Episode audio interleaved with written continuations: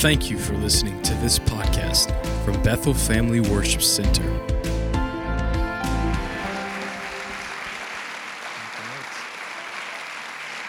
Thank you.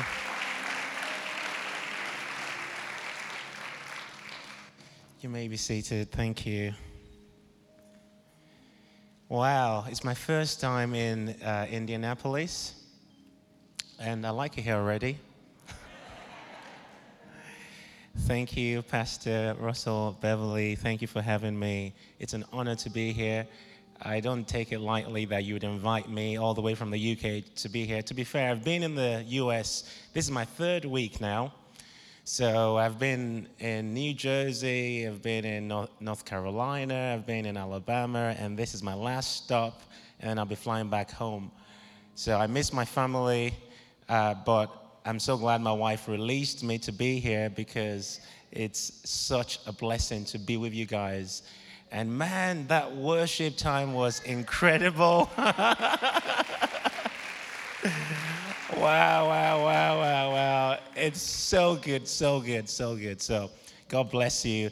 Uh, Pastor Russell, thanks for kind of doing all the introduction, telling people a bit about me, because I don't have to go into all of that kind of detail anymore. Well, let's pray, and then we're going to go into the word. Father, thank you so much. Thank you so much for your presence here. Thank you for what you're doing in this region. Thank you for what you're doing through this church. Thank you for what you're already doing in your, in your body in this region. And Father, I'm here to just add, to connect the dots, to speak into the movement of what your spirit is emphasizing right now. So, Lord, I ask you that you give me utterance. I ask that there will be hearts set on fire tonight in a fresh way. Uh, Lord, I ask that there will be a breaking of every restriction, every deception, every oppression, every distraction of darkness. I ask that, Lord, you would uh, propel us into a new place of effectiveness in seeking your face like never before, Lord. Have your way, Holy Spirit. Amen. Amen. I'm, I'm going to be reading from 1 Kings 17. So if you go your Bibles, please turn to 1 Kings 17, verse 1. I was uh, brought up in the ministry, so my parents are missionaries. Um, and I never really thought I would end up where I am today. I never really thought I'll end up teaching, preaching. In fact, there are people in this room right now that would hate to stand on this platform. Anyone like that right now? Like, you would not want to be on this platform speaking. Okay, there's a hand on the back. so I think it seems like everyone here likes to stand on the platform. Anyone in this room that will not like to stand on this platform to preach right now? Okay, just a few hands. Okay, okay. Well, I hated public speaking. I never wanted to do anything like this. I did not have a desire to do this. And, you know, because I've been around ministry all my life, I did not have any kind of ambition or itch to kind of step on a platform.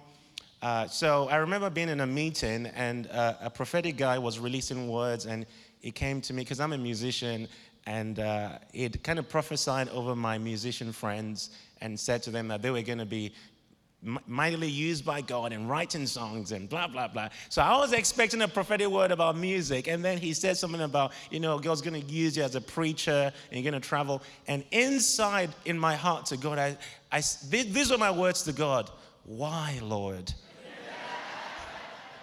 Why would you do this to me? I'm saying that for you to understand that I did not want to do this.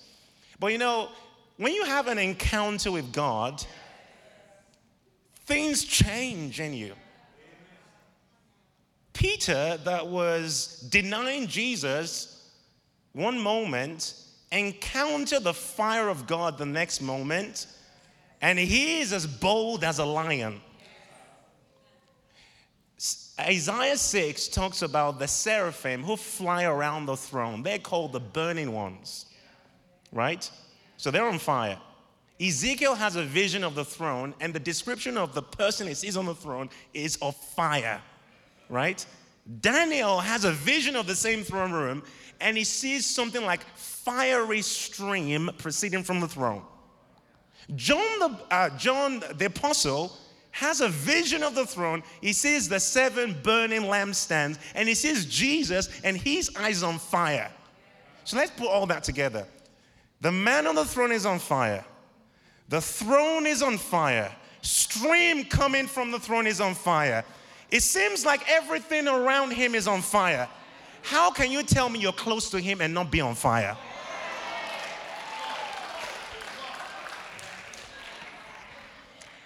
And when you catch fire, you don't have to advertise it.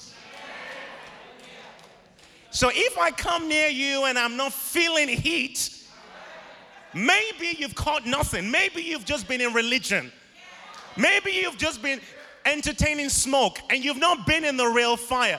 Because in my experience, the fire brings change in you in such a way that people around you can tell you have been in the fire.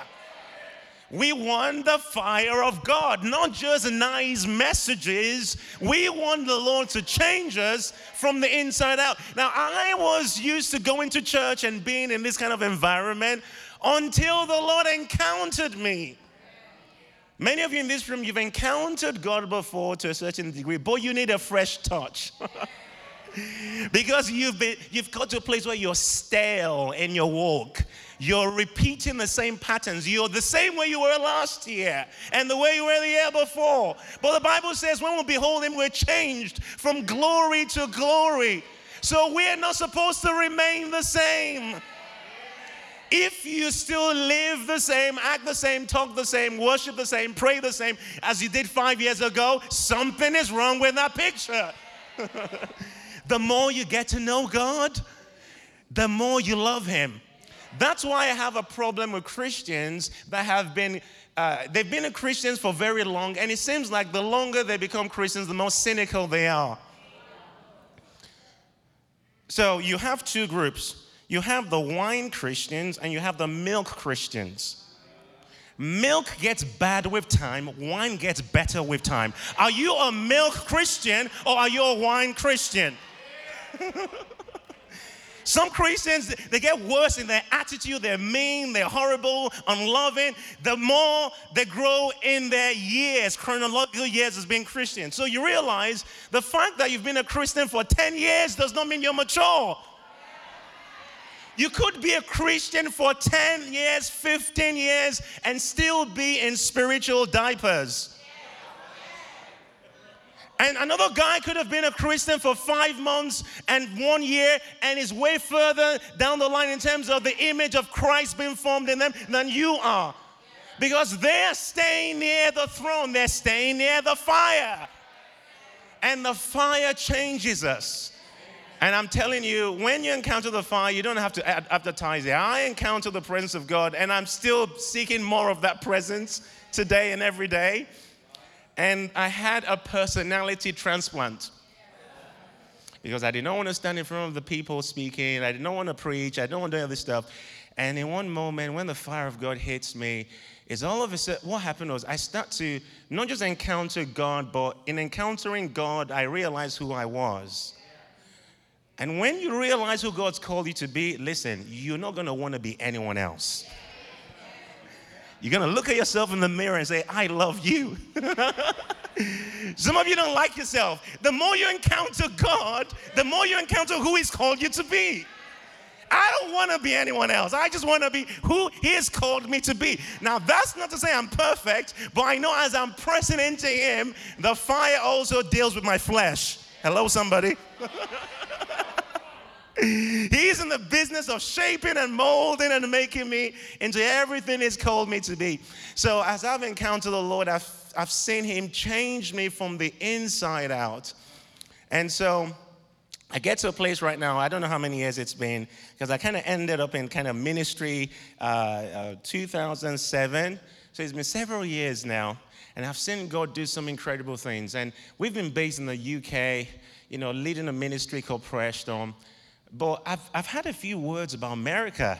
And I've never really thought much about it until, I mean, I've been connected to America for many years. Karen Wheaton, you just heard about the ramp. Karen Wheaton is my spiritual mother. Lou Engle, who leads the call, I don't know if you guys are aware of the call here, is a spiritual father to me. And so these two individuals kind of, if you want to understand my spiritual DNA, just if you understand those people, then you kind of understand where my roots are spiritually. And so I come to America often, uh, but over the last 15 years, my connection to America has been the ramp, and the call. But this time around, it felt like God was doing something different. And now that He's bringing me here to Indianapolis, um, I also sense that stirring. So when I was praying about this service, and the Lord started stirring this uh, verse, or these verses we're going to look at, I really felt there's something really key about what He's wanting to raise up in this region. And I believe it's connected to what He's doing in America at large. I want to start by announcing this to you the devil is raising an army. And they're intense and they're very focused and they're very much militant.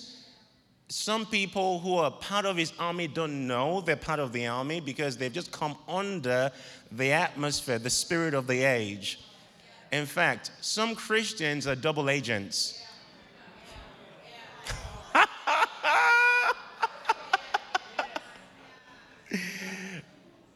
Sometimes they don't realize they've come under the government of the spirit of the age, and they are articulating and giving voice to demonic ideologies. And the next moment, they're praising God.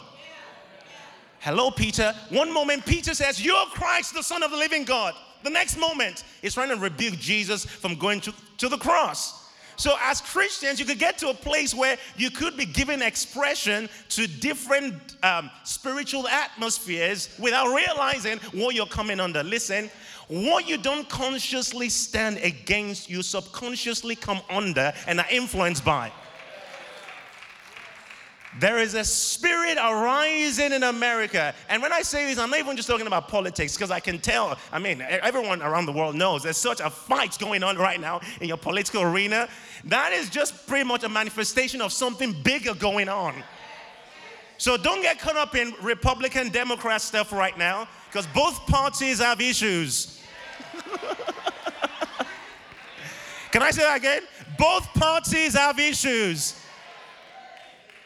We need to see what's going on behind the scenes. And we need to align with the Spirit of God. There's a spirit stirring. The enemy has been working over time over this nation, particularly the church. And the Lord is wanting to raise up an army in the church. The fact that thousands of Christians gather at a Christian event or at a mega church, and I'm not against mega churches, uh, a big event does not mean they are part of this army God is raising up. Numbers does not equate to spiritual influence. 5,000, 10,000, 15,000 Christians can gather, and because it's compromised believers gathering, they're not able to shift anything in the spirit realm. God is not looking for a company of compromised believers who are living in agreement with Satan and have come under the spirit of the age, yet they're crying out to Him for a move of His Spirit. Listen, those sorts of prayers have been neutralized in the authority and cannot shift anything in the spirit realm. God is looking for an army, an army that's wholly given to Him. And you see, when you're in the army, there is a certain level of discipline and order that's there. So, what the king says is what goes. You know, in England, we have a monarchy. You don't have that here. So, you know, I don't know if you understand the concept because that is the kingdom concept, really. We're in a kingdom. I mean, the other day I was with my uh, family driving somewhere in the car, and I said to my son in the back to do something.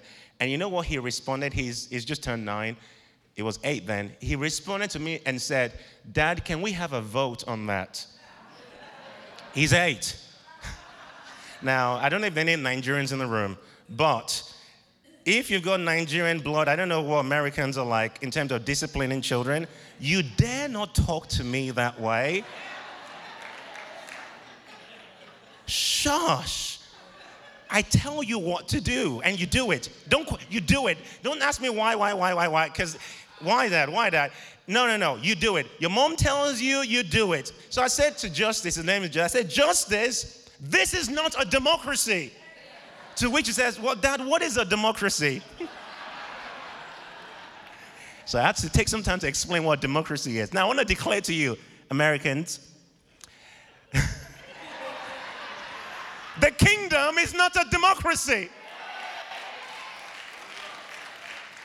He is king. Many of us know him as Savior, but now we need to rediscover him as King. When he begins to reign as King, what he says is what happens. Whether we like it or not. That's why he's called us to pray that prayer. Your kingdom come. Your will, your will, your will, your will. You can't have the kingdom without the will.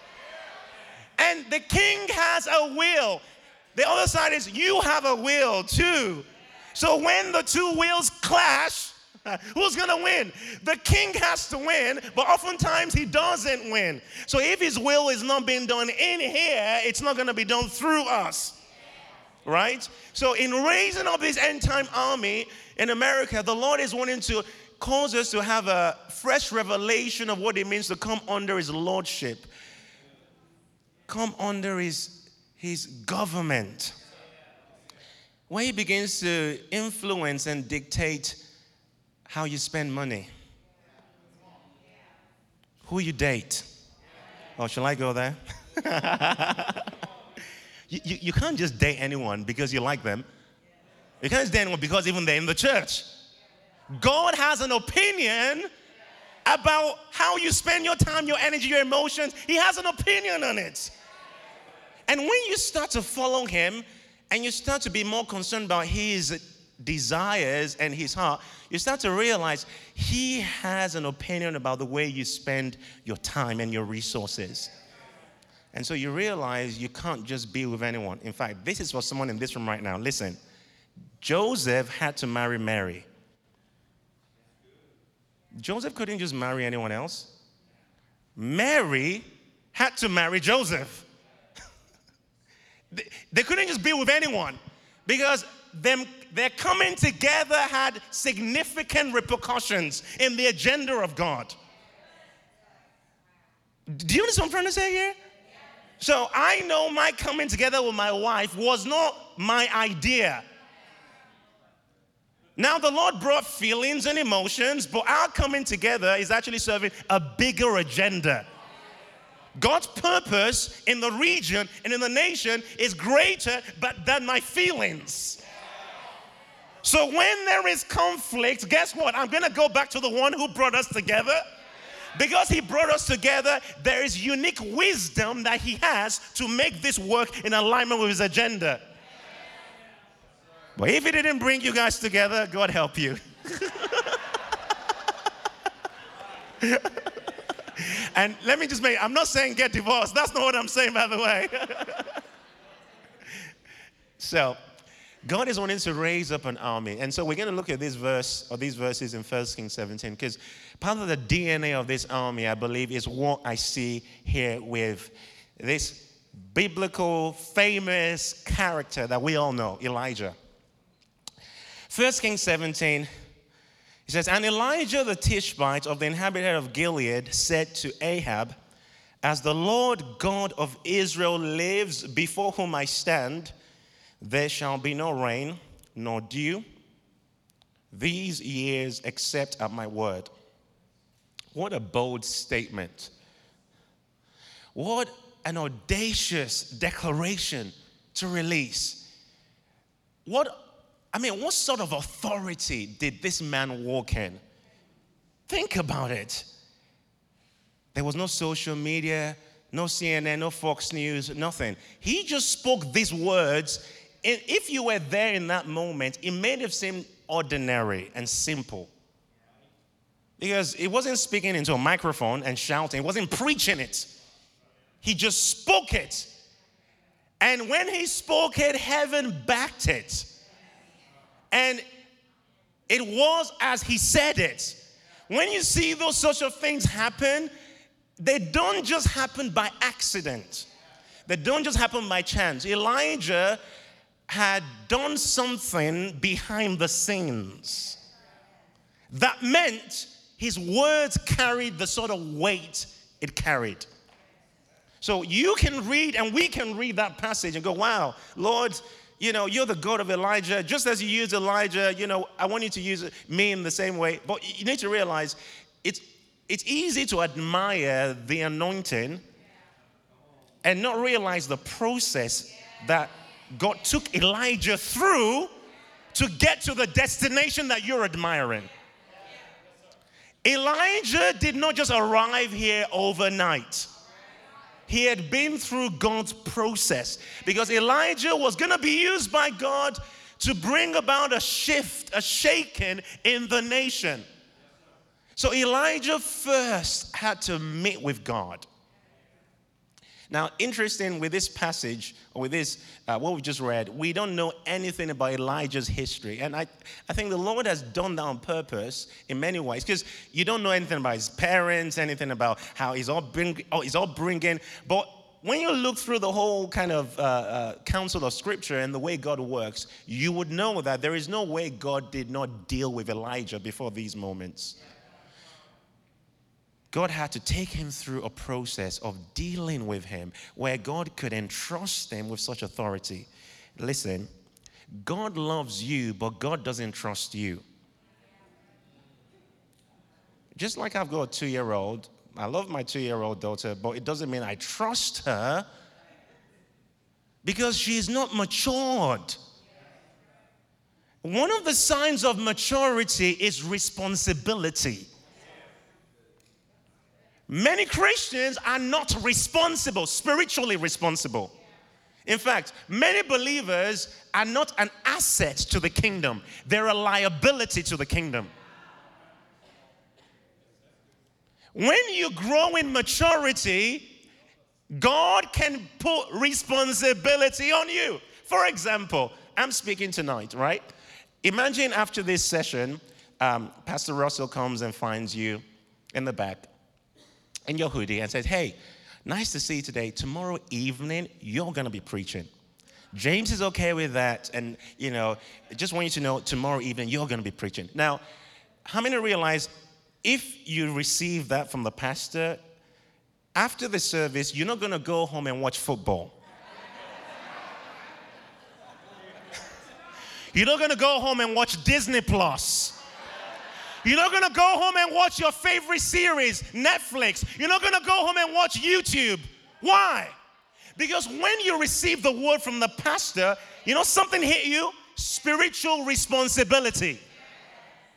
And because of that spiritual responsibility that you've taken on, it now starts to affect your lifestyle. So now, Instead of waking up and watching TV, you think, oh my goodness, I need a word from God. Oh Lord, help me. You're going to start praying. You're probably going to fast because you don't want to come on the platform without a word. So you receive spiritual responsibility now starts to affect your actions. Can I announce to you from heaven's perspective, you don't need a microphone to have spiritual responsibility. God already sees you as one that already has spiritual responsibility. But you're waiting for the microphone before you fast and pray. The same way I need to fast and pray to come on this platform is the same way you need to fast and pray to go to your workplace. Because that's your platform. It's the same way you need to fast and pray to be a mom. The same way you need to fast and pray to be a nurse. Whatever it is God's called you to be. because you, see, this is one of the problems. We idolize the platform in the church context so much that we elevate people and we idolize the gifts of the Spirit and gifting so much so that we think this is the only way to serve God. And so we put all the pressure on the pastors. We put all the pressure on the preachers. Maybe that's why some of them are falling like flies. Because the expectation is, I pastor do this. But now I'm not saying the pastors don't have responsibility, but according to Ephesians, the fivefold ministry is there to equip the saints, the saints, the saints, the saints, to do the work, the work, the work. So the saints do the work. And even the preachers, they're saints too. We're part of the body of Christ. So it's not about just me doing my thing on the platform and you just watching me shine and you just say, oh, great man of God. You're called to be a woman of God too. You're called to be a man of God too. And by the way, it's not just for older people, teenagers in the room. You're called to be a boy of God too, a girl of God too. Don't wait till your 20s and you're 25 and you're 30. At 12, at 13, begin to give God everything. And teenagers in the room, don't get distracted by boyfriends and girlfriends. You're 14. Why do you want a boyfriend? Are you getting married?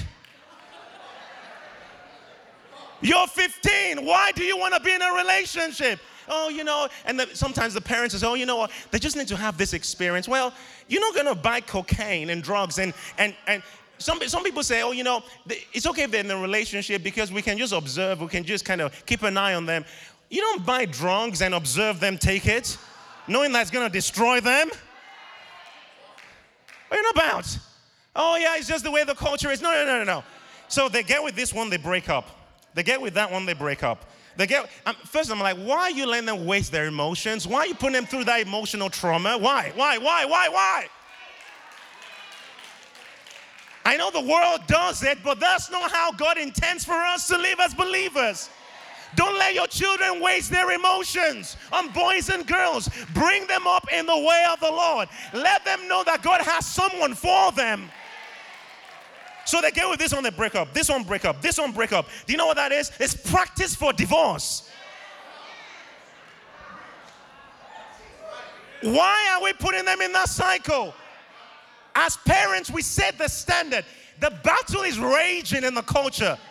Can I say to parents room, don't just bring your children to Sunday school and let the, the Sunday school teachers do all the Bible training and you think 10 years down the line they're going to become warriors. When they're receiving all the indoctrination from the world system, the school system, the media, many, many, many hours, and then we give them just two hours a week and we, and we think that that's going to make them warriors, you have to raise them up as warriors.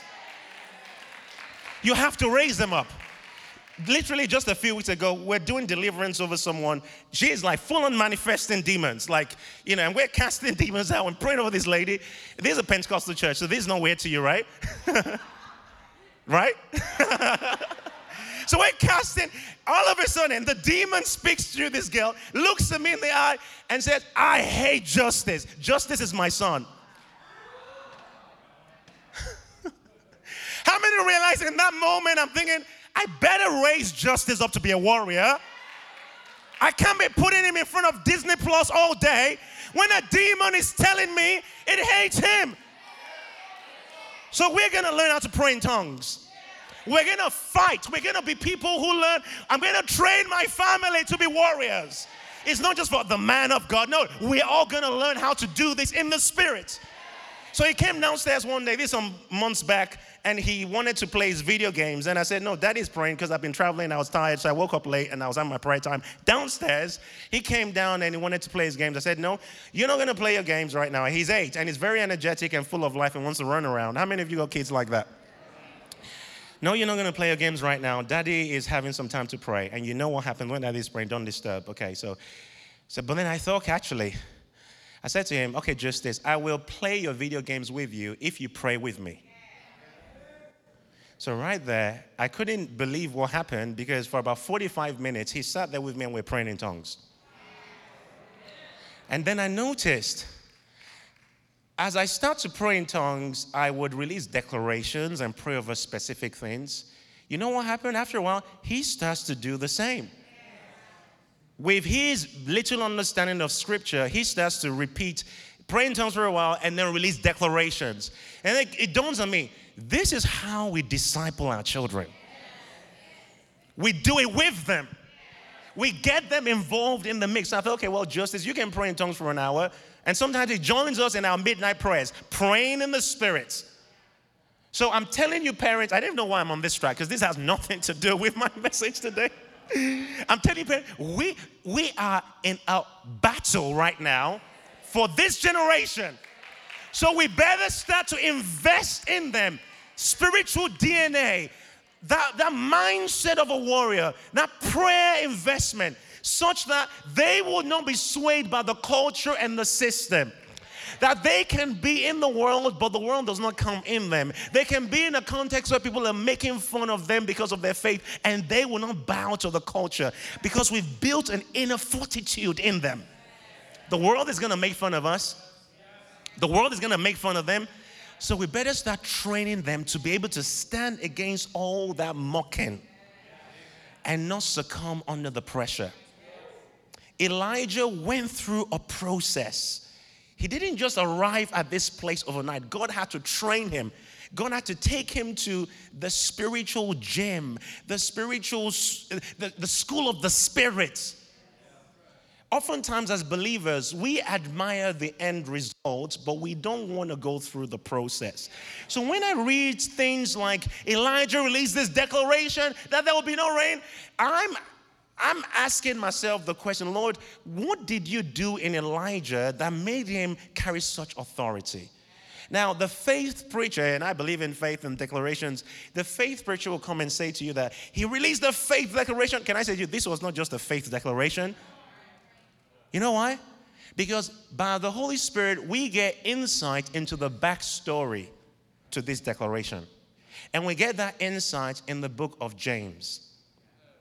James 5 tells us this Elijah was a man just like us. Elijah was a man just like me. He got frustrated, he got angry, he got disappointed. In fact, we know how he ended. I don't believe he finished his assignment completely because, you know, he came under that influence of Jezebel, which, by the way, is alive and well in America today. Intimidating the prophets, intimidating the people of God through the media. That's one of her main voices right there. Through the media, through the political system, trying to shut down the prophetic move of God. Jezebel is raging in America today. Don't just think of it as something in the Bible, it's something that's going on right now in intensity, but manifesting through culture. And many times, we as believers are not sensitive and so we come under its influence. And I said this earlier, I'll say it again. What you don't consciously stand against, you subconsciously come under. James 5 gives us insight into the backstory to this declaration. So 1 Kings 17 says, Elijah shows up and says, There shall be no rain. James 5 tells us Elijah was a man just like us, but this is what made him different. And he prayed and he prayed. So First Kings doesn't tell us he prayed. First Kings 17 just tells us he spoke. James 5 comes and tells us he prayed earnestly that there will be no rain, and then there was no rain. What does it mean to pray earnestly? When he prayed, he wasn't praying intellectual prayers. You can't tell me you're praying earnestly and your emotions are disconnected from the prayer. In fact, if the prayer is not moving you, why should heaven be moved? And so, you see, I come from a culture in the UK where it's very reserved oftentimes. So I, I, I like your amens and your come on preacher, but I don't get that that often in the UK. In fact, in fact, I remember one of the first few times I started speaking in America, because I'm used to just plowing, whether anyone says amen or not, I'm just going, just going. And at the moment people started saying amen, this was in America some years ago, I was, it completely threw me off. Like I lost my train of thought completely. Like, oh my goodness, where was I? Because I was, I was not used to the response. But you know what happens? American preachers that write off that response, when they come to the context where that response is in there, they struggle. So I'm like, you know what, Lord, whether I get response or not, I'm just gonna keep writing on. Now, where was I? he prayed earnestly, right? So, to pray earnestly, his emotions were invested. Now, in the uh, uh, uh kind of British kind of culture, it's very reserved and very calm and very kind of, everyone is kind of collected. So, I say to you, and I, and I see this sometimes in Americans too, not because not all Americans are kind of animated and loud, you know. So I say to the British um, and my friends, because by the way, my wife is white. So I, I, just thought I'd throw that out there in case you're wondering. so a lot of my ministry in the UK is often to white congregations, right?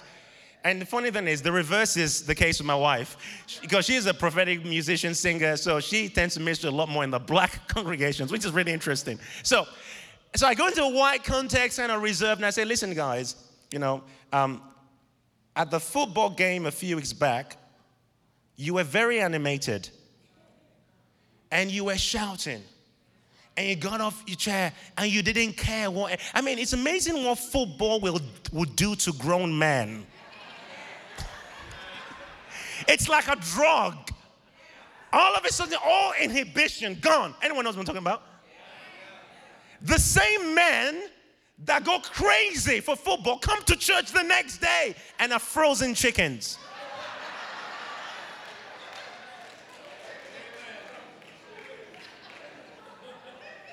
So I say to those men, you're living a lie.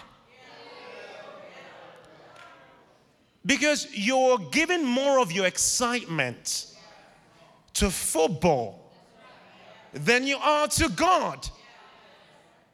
You, you, see, God wants you to serve Him with everything in you. Your spirituality should find expression through your personality. If you're gonna be animated for football, it means that craziness is already in you. So why not express it for God? I'm not saying don't be animated for football, but if you're gonna be animated for that, even more so be animated for the things of God. Many people come to church and they shut down their emotions. They shut down it.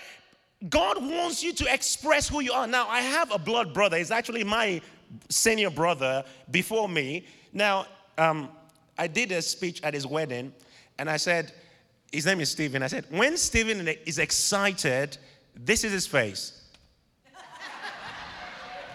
when Stephen is extremely disappointed and mad, this is his face.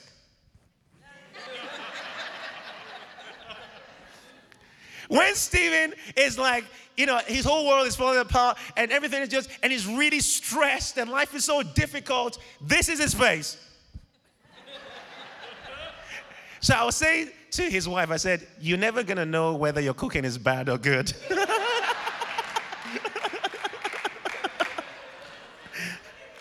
now, my brother, that is his personality. His nature is just cool, calm, collected. So if he came into a context like this and he's wanting to press into God and he's, he's, he's doing that from, his, from the default of his nature, it's okay because he's being him. Guess what? I am not that. and you're probably not that. When I get mad, my voice volume goes high. When I get upset, decibels go high. And if that is who I am in my nature and I'm animated and expressive, God is wanting that to be expressed in my spirituality. And some people say, well, why are you shouting? You know, God is not deaf. Well, God is not nervous either. God is not scared about the fact that I'm shouting and releasing my voice to Him. No, in fact, He loves it. Now, if my nature is being calm, cool, collected, that's okay as well as long as I'm being real to who He made me and I'm expressing that reality to Him. So don't be intimidated by me being me.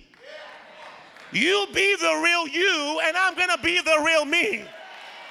Now, when I'm the real me, I'm gonna shout. When I pray, I'm gonna lift my voice. When I worship, I might be animated, but I am gonna serve God with everything He has made me to be. Don't shut me down. So Elijah prayed earnestly. He engaged his, his personality. Check this out. Elijah prayed with intensity, but when you compare the way Elijah prayed to the way Abraham prayed, completely different. Abraham is, is interceding with God for the destiny of a region. And it sounds like he's having, he's like, a, like a, at an auction. Give me 50, give me 40, give me 30.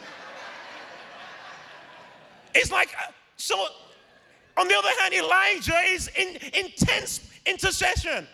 Both are valid. Because each person was true to who God had made them. When I think of Abraham and the way he prayed, it's different to the way Elijah prayed, different to the way, you know, Daniel prayed. You see that these people have different personalities. It's the same way God wants you. He's not called us into uniformity, He's called us into unity. And in unity, there is there's, there's a revelation of individual identity. And each person has a security into who God has made them. Are, there's there's an identity, there's security, and because of that, we can come together and we can have real unity because each person brings their own sound. And each person is unique. And when we come together, like Acts 2, we're in one accord. So there's a harmony of the sound that's released because each person is being real.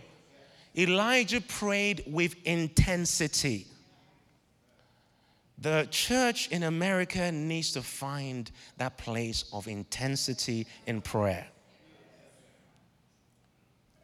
In my experience, the church in America knows how to praise. We can have our praise breaks. We don't really do that in the UK, by the way, except some of the black churches. But we don't do that anyway. It's not, it's, you know, the praise break is not really the each culture has their way of expressing love to God. And it's not wrong. I'm not saying it's wrong, by the way. It's just different. And in my experience, Americans know how to praise in the church context that way. Now, there's nothing wrong with that, but I want to declare to you Americans need to know how to pray. Because of the intensity of the darkness that's rising over your state, over your nation, you need to connect to intensity. Your emotions need to connect to how God feels about it. Because if you are not bothered about it, you're not going to really engage at a heart level with it. But you might go, Well, I don't feel like praying. Can I announce to you that God declares you as a believer, not a feeler? I can't tell you how many times I don't feel like praying. But you know what? I engage in faith and my emotions later catch up. And you might say, well, okay, doesn't that contradict what you just said in terms of praying intensely? Well, think about it this way.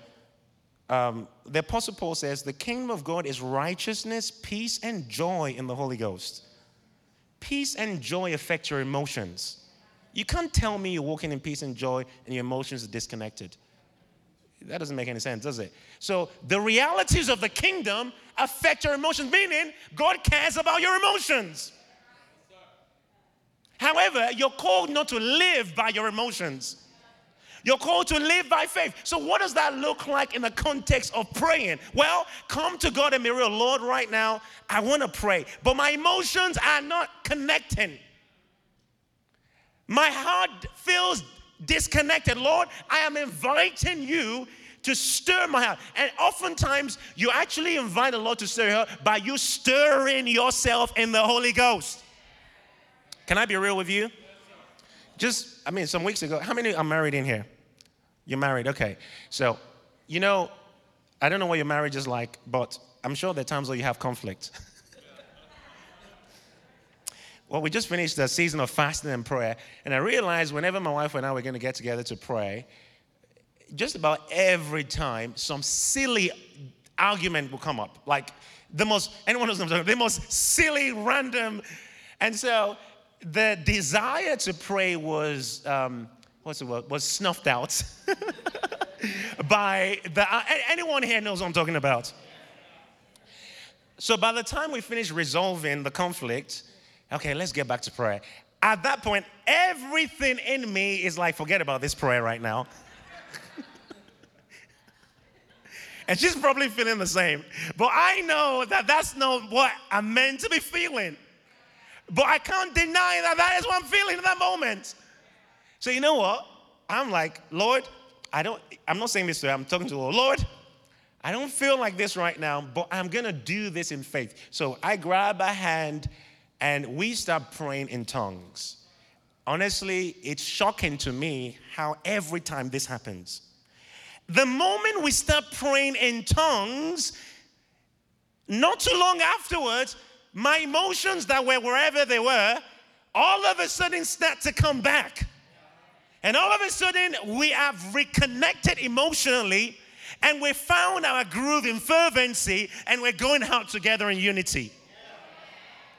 But if I allowed the emotion to shut me down, guess what? We would not have actually achieved anything in that prayer time. And that's exactly what the enemy wanted to break our unity.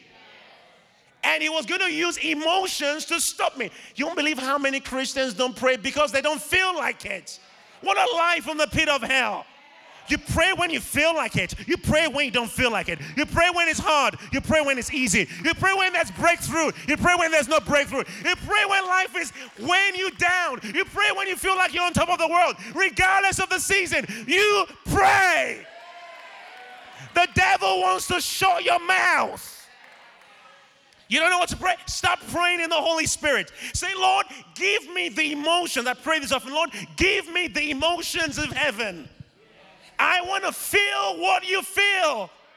Lord, recalibrate my emotions to align with your emotions right now.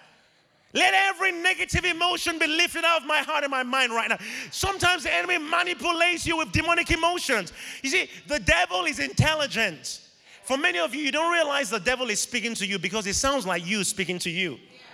He's talking to you in your own voice to you in your head, and you think it's you, but it's the devil. You sang it earlier. The devil is a liar. He is a liar. And if you don't take those thoughts captive, they will take you captive. That's why you need to articulate your words to God and rebuke the devil. Rebuke the words. Begin to pray in the Spirit. And so you begin to stir yourself in the Holy Spirit. Your emotions eventually catch up. Elijah prayed earnestly. So there are two things I see with the way Elijah prayed in that word earnestly. He prayed with intensity of emotion. So he didn't just pray with intensity, he also had tenacity. Now, we don't know how long he had to pray to secure the authority to close the heavens. But I guarantee you, it wasn't a five minute prayer. I remember having a pastor's meeting once, like for church planters, and I was teaching. And at the end, one of the pastors that was going to be plant the church was saying to me as a question, What is the point of these long prayers? Because I just say what I want to say to God, and I'm done in a few minutes. You know, it's like, you know, I don't really see why it has to be that long. God knows what I want anyway. So I just say it and I'm done. And and as I've thought about that over the years, this is my response. Why don't you say that to Jesus? Jesus didn't pray for five minutes, he prayed through the night six, seven hours. And Mark 1 tells us he got up a great while before daylight.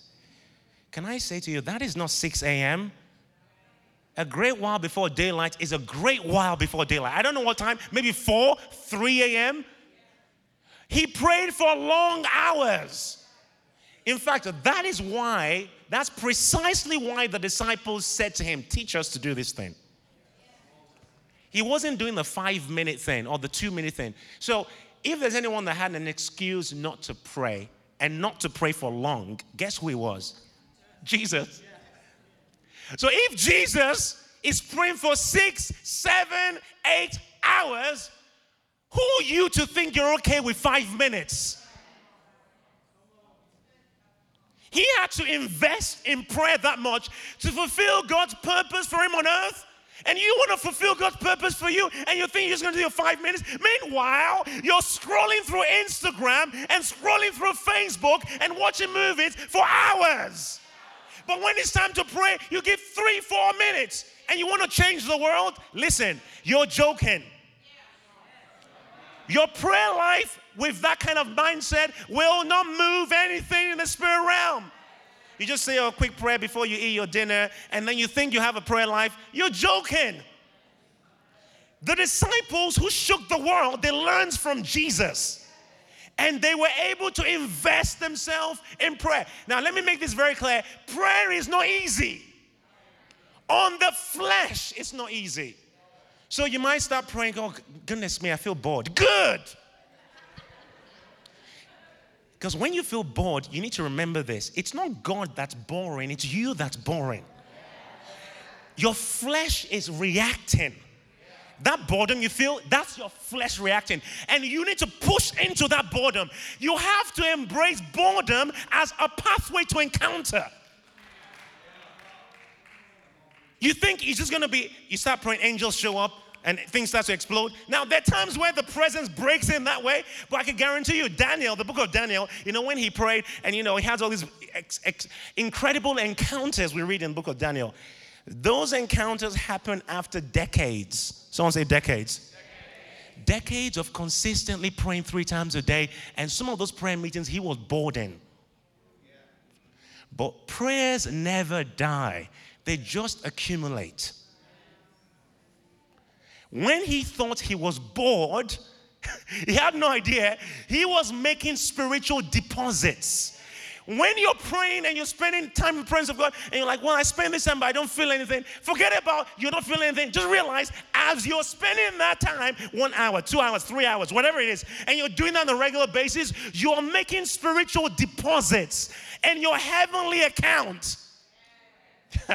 there is a day when you're going to need to make some withdrawals. You better make those deposits in the hours in the day. Begin to invest in the spirits. Begin to invest in prayer. Jesus prayed for long hours. Elijah was not just intense, he was tenacious, meaning he had the ability in him not to give up. And we see that when he was praying for the rain to come. He went on the mountaintop, put his head between his knees, and starts to groan for the rain and groan for, you know, the heavens to open, which is a whole other, uh, I guess, teaching. Uh, because the Lord had already said to him the rain was coming. Well, if the Lord said the rain was coming, why does Elijah have to pray so intensely? That's not the focus of this, but I need to make this quite clear. The, God had said to Elijah, I'm going to send the rain. But then Elijah still went to the mountaintop and was praying intensely for the thing that God said he was going to do. If that was today in our Pentecostal charismatic churches and the Lord gave a word, I am going to send revival to Indianapolis, you know what's going to happen? We'll print books about it. We're going to put it out on Facebook. We're going to get all the word out there. We're going to get everyone declaring, the Lord said he would do this, not Elijah. Because the fact that God says he's going to do something does not mean he's just going to do it without your participation in making it happen. And Elijah's part was to groan and to travail for the very thing that God said He wanted to do. The fact that something is the will of God doesn't always mean it just happens. For example, is the will of God that none will perish? That is the will and desire of God. But isn't that what's happening today? People perishing without God? So God is actually requiring our participation and alignment in His will. And this is the area that I believe the Lord is wanting us as a church to grow in the inner stamina to be able to take hold of what God has said, pray with intensity, and not give up. Pray until. That, that, that is the warrior mindset. Gosh, time is gone. I'm going to wrap up. That is the warrior mindset. To pray until. Someone say until. When Elijah went on that mountaintop, oh yeah, I was talking about how Elijah, we, we don't know how long Elijah had to pray for the heavens to be shut. But if we look at the way he prayed for the heavens to be opened, maybe it gives us a picture into how he might have prayed for the heavens to be shut. So when he was praying for the heavens to be opened, he didn't know that it was going to take seven times. He set his mind to pray until there was a sign. So his mindset is what I call the warrior mindset. And can I have the musicians? Yeah, if you come up, that'll be awesome. Because we're going to pray. We're going to go into prayer in a few moments. He had that warrior mindset, which is this: warriors don't go into battle, and then when it gets difficult, they plan to run back home. The warrior mindset is I'm going into this battle to win or die in the process.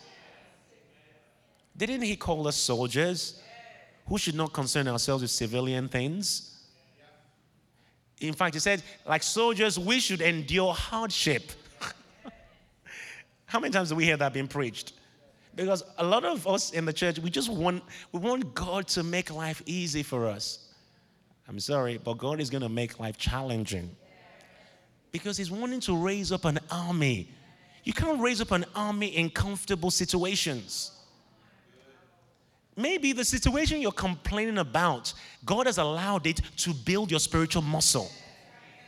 And you want Him to just snap His fingers and it's gone, whereas He's wanting to build an intercessor through that situation so that when it passes, you're changed. And when you pray after that situation, your prayers have another layer of authority on it.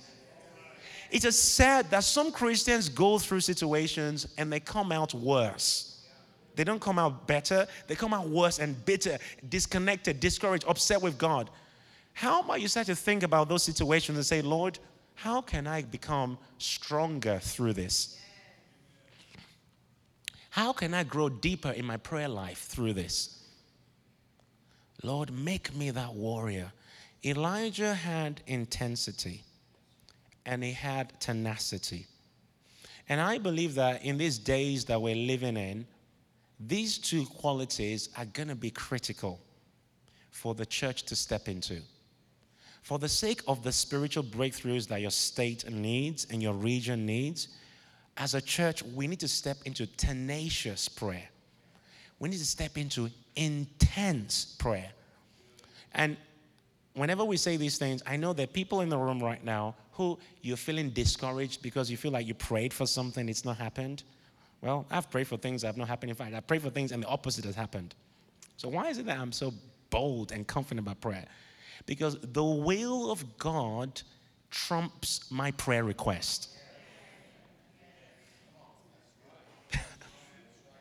The will of God. He's my king. There are things I still can't, I cannot explain, but I am submitted to his lordship. So for me, there is no plan B. There no. You might be feeling. Oh, you might be in here just feeling weary and feeling tired. Oh yeah, I've been praying. Well, do you realize there are times where you could be praying for something so much that that thing becomes an idol? In fact, there are many times, I don't know if this happens to you, where you're coming in to pray and seek God about one thing, but He wants to talk about something else. Well, put your agenda aside and submit to His agenda. Because when you make His priority your priority, He will make yours eventually His priority. Where there are times where God begins to meet your needs without you even articulating it. Because when you seek first His kingdom and His righteousness, He's going to begin to add other things to you. There are people in here that are feeling discouraged in prayer. And I want to use this as illustration. Now, let's use America. I don't understand the whole map, but if you're trying to go from, I guess, East Coast to West Coast, imagine you're trying to drive all the way from East Coast to West Coast. And you, you're definitely going to run out of petrol at some point. Is that a fair point? Imagine you run out of petrol halfway through you're not just going to park your car there and start crying. oh, Lord, why me? What are you going to do? You're going to find a petrol station. You call it gas station. You're going to find a gas station, put some more gas in, and get going. Guess what? The Bible says in Psalm 23 even though I walk through, the problem is some of you have made your bed in the valley. Feeling discouraged, that's gonna happen. Feeling weary every now and then, that might happen. But just like you're not gonna park your car on the road and just stay there, go and get some heavenly gasoline into your vessel. Get in a revival environment. Go and find believers that stir up your faith. Listen to something that's going to put some more gasoline, spiritual fuel in you, and get back on that journey because there is no retreat and there is no surrender. You may have been praying for your son. You may have been praying for your daughter, praying for your marriage, and it seems like it's not shifting. Guess what? There is no plan B. Either God shows up or nothing else. So when I feel discouraged, I'm going to find the voices of encouragement. I'm going to find things that build up my faith. I'm going to find people that get me stirred up because I am not giving up until the spirit of the warrior has got to rise in me. I'm going to get lost in the presence of God until He begins to revive my faith. There is no other way for me. Prayer is the way forward. I have no other option. The Lord is wanting to raise up Elijahs. Many of you are crying out, Where is the God of Elijah? But God is crying out, Where are the Elijahs of God? Where are the Elijahs of God? Who will not give up, who are going to pray intense, who are going to pray with tenacity until the breakthrough comes, until things shift? We will not let go, we will not give up. These are the days of the Elijah mantle, these are the days of the spirit of Elijah coming upon the church to break the hold of Jezebel over America, over the culture culture. Where are my prayer warriors at? Arise, intercessors. This is the day of revival. This is the day of awakening. We will not come under the demonic yoke of silence that Jezebel wants to bring on us. We're going to pray. We're going to cry. We're going to lift our sound. We're going to cry out to God. Romans 8. We don't even know how to pray. He is the one that helps us in our weakness. We're going to cry out to Him Lord, make me a prayer warrior. Lord, make me an intercessor like Elijah. Lord, make me a voice that does not back down. I want to be intense. I want to be tenacious. Put in me the inner fortitude. I don't want to be weak. I don't want to be a spiritual wimp. I want to be a spiritual warrior. I want to fight the battles of heaven. I want to pray, release the decrees of heaven in these last days. Lay your hand rest upon me, Jesus. Come on, just begin to pray right now.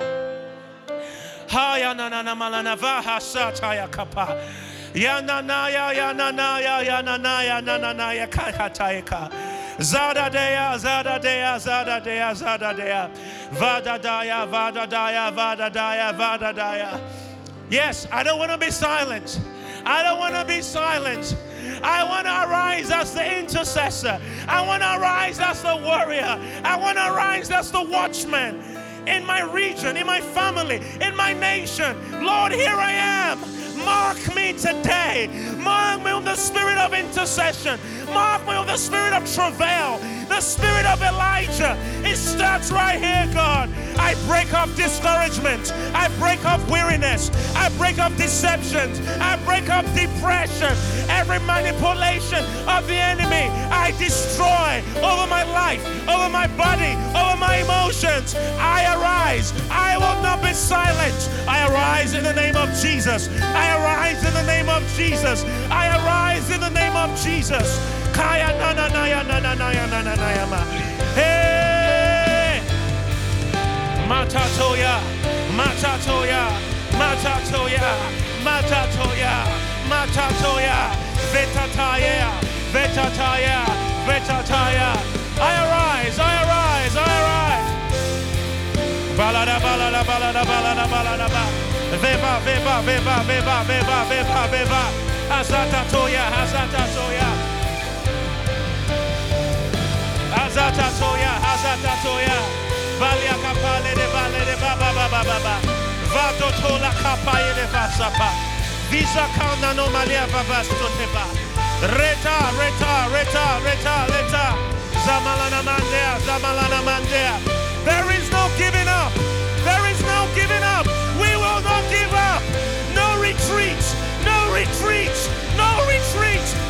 Surrender. No retreat no surrender. Mark us, Lord, tonight. Oh!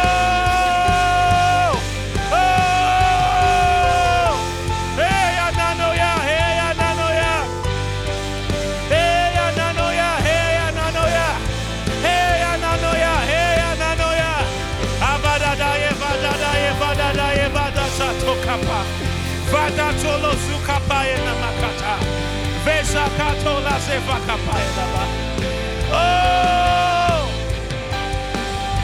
Ha ha ha ha ha. Na na na na na na na na na. Ha ya ya ya ya ya ya ya ya. Masata.